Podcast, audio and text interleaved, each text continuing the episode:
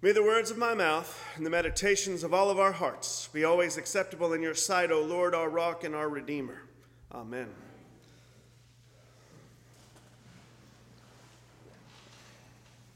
well, good morning to you all once more. How was your Saturday yesterday? Pretty good? You know, ours, uh, ours was an up and down Saturday as a family yesterday. Of course, it was the 20th reunion of September 11th, and, and uh, my kids have no idea what uh, we went through on that day 20 years ago yesterday. But of course, my seven year old Jackson, uh, his class has been, has been talking about it.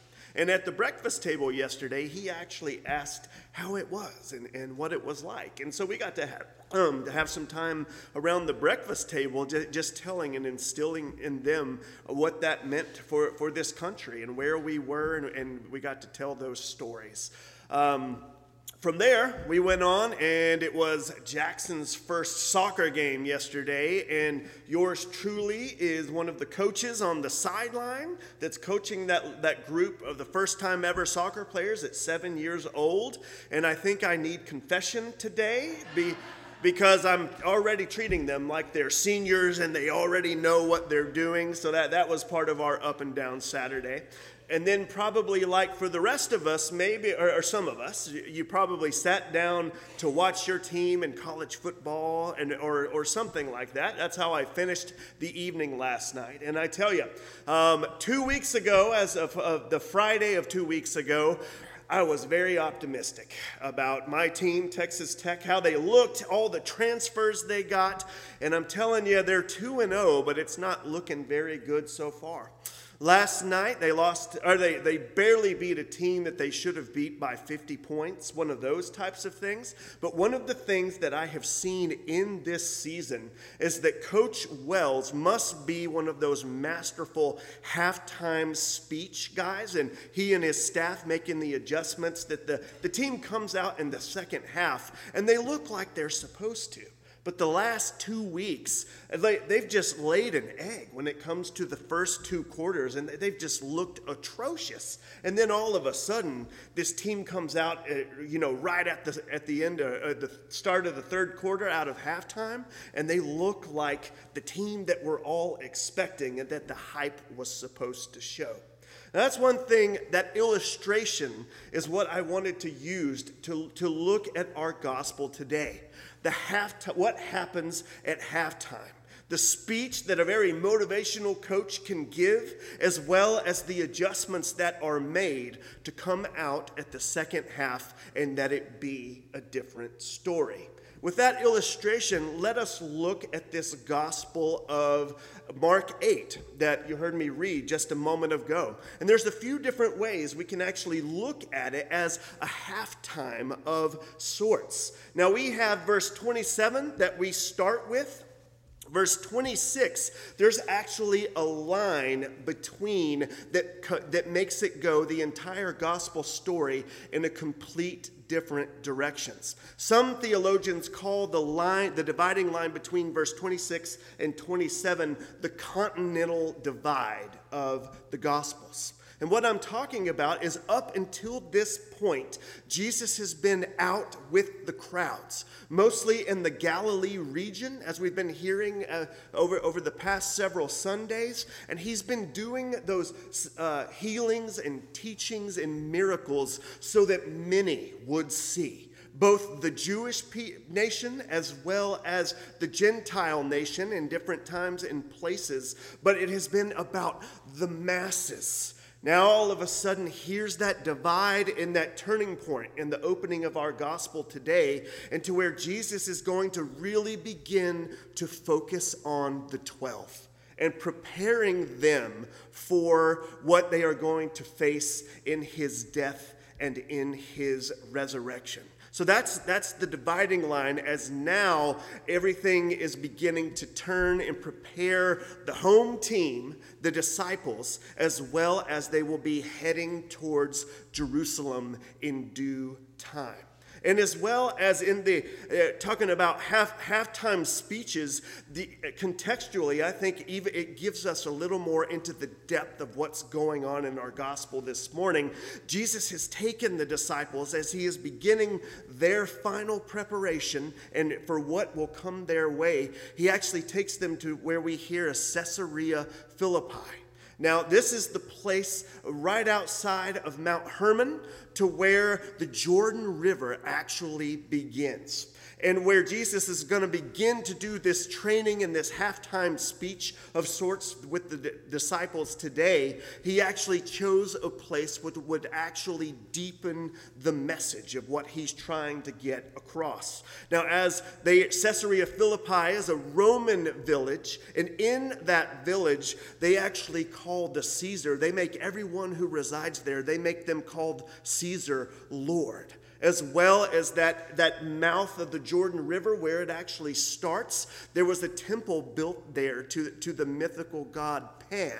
So that's the Roman side of things where they're having this conversation.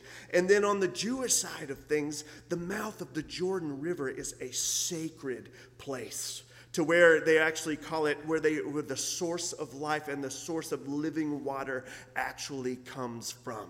And it is in that place where Jesus begins this holy halftime speech in, in preparation with the disciples, as he first says, Who are people out there saying that I am? And keep in mind where they are in those sacred sites. And then they answer him, Well, what we're hearing is you're either John the Baptist or Elijah or at least one of the prophets people are telling you. And then he turns the question on them and he says, Well, who do you say that I am.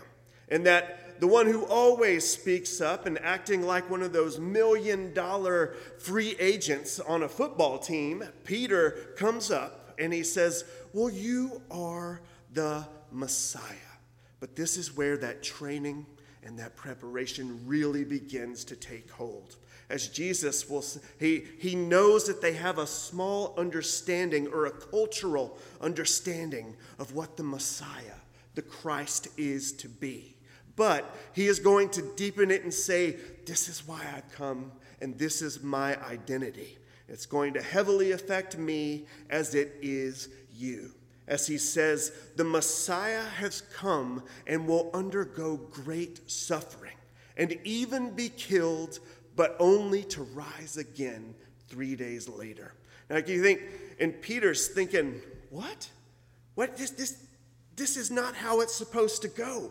Everything to this point has been going so well, and you're just going to die? And we hear Peter comes and he, and he pulls the, you know, Jesus, the coach aside, and he says, Are you sure this, this is the way it's supposed to go? And we hear Jesus put Peter in his place. And he says, Get behind me, Satan. This is exactly why I've come and the way that it's going to go. And we see Peter rebuked in that moment. And you see, what this is setting them up for is the understanding of who God is and why Jesus had to come. Revealing his identity, that he says, Keep this only to you right now. For the world is not ready, but the time is coming as he is just preparing and training up the 12 for what they will be facing.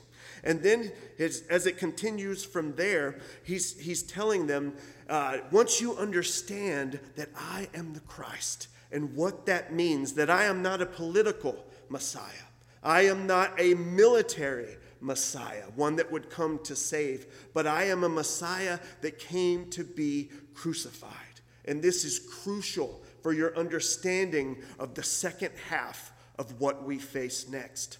You see, Peter and the rest of the disciples, with Peter being the scapegoat, the one that would speak up, they had come to a time and place with Jesus. And they had just come to understand what Jesus would tell them this is the true identity, my true identity, and why I have come. And from here, Jesus knows that they will face much turmoil and much adversity as well as the, the people that will be coming for, for them, possibly. And he says, I need you to do three things. These are the halftime adjustments I need you to make to prepare you for what we will be facing. Those three things, as he says to them, with this under, understanding that I am the Christ. If you want to follow me, if you want to be my disciples, you must dethrone yourselves. You must die by taking up your cross, and you may you must decide to lose your life for me and for the sake of the gospels. These are the halftime adjustments that Jesus brings before them. Dethrone, die, and decide. Now, how do we dethrone, as he says, deny yourselves? And this is not simply a denying something for ourselves or against ourselves, but denying ourselves by removing ourselves off of the throne that we have naturally placed ourselves upon and putting Christ in that place, a dying of self. And then we hear that's, that's the second adjustment that he brings up that you must die by taking up your cross. Now, what that means is the, the cross was the instrument of death, and that dying to self, the self is once and for all put to death so that Christ may be the lead in your heart, in your mind, in your body and soul, the one that is on the throne of your life as you have been removed. This is where your, your, the natural things of self that lead us astray are put to death, and service to our Lord begins.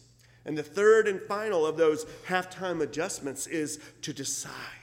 Decide when, when the self has been put to death and we begin to walk a life of in relationship and service to our Lord, will you decide to save your life? For the sake of the world, or will you lose your life for the sake of Christ and for the gospel? When we consider those things in our own power, it is so, it, we've probably lived how we will fall on our face time after time if we try to do those, those halftime adjustments in our own power. But remember where Jesus started with this halftime uh, coaching and making these adjustments that he is the Messiah. And the suffering that he would go through and the victory that he would win by rising again in his resurrection means that we get to walk in that resurrection power. And no matter what adversity, what suffering, or what challenge comes for us, we are reminded by his cross that the victory has been won. Now, as many football second halves go, sometimes we don't win.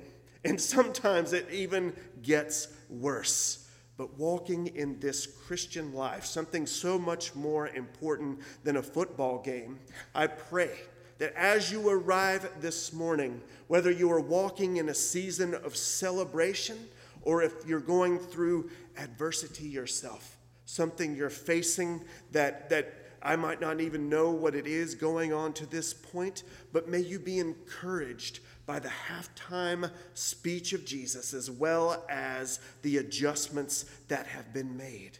That, the, that Jesus had to come and he suffered great things and he was killed, but he, ri- he rose again, winning the victory for us all.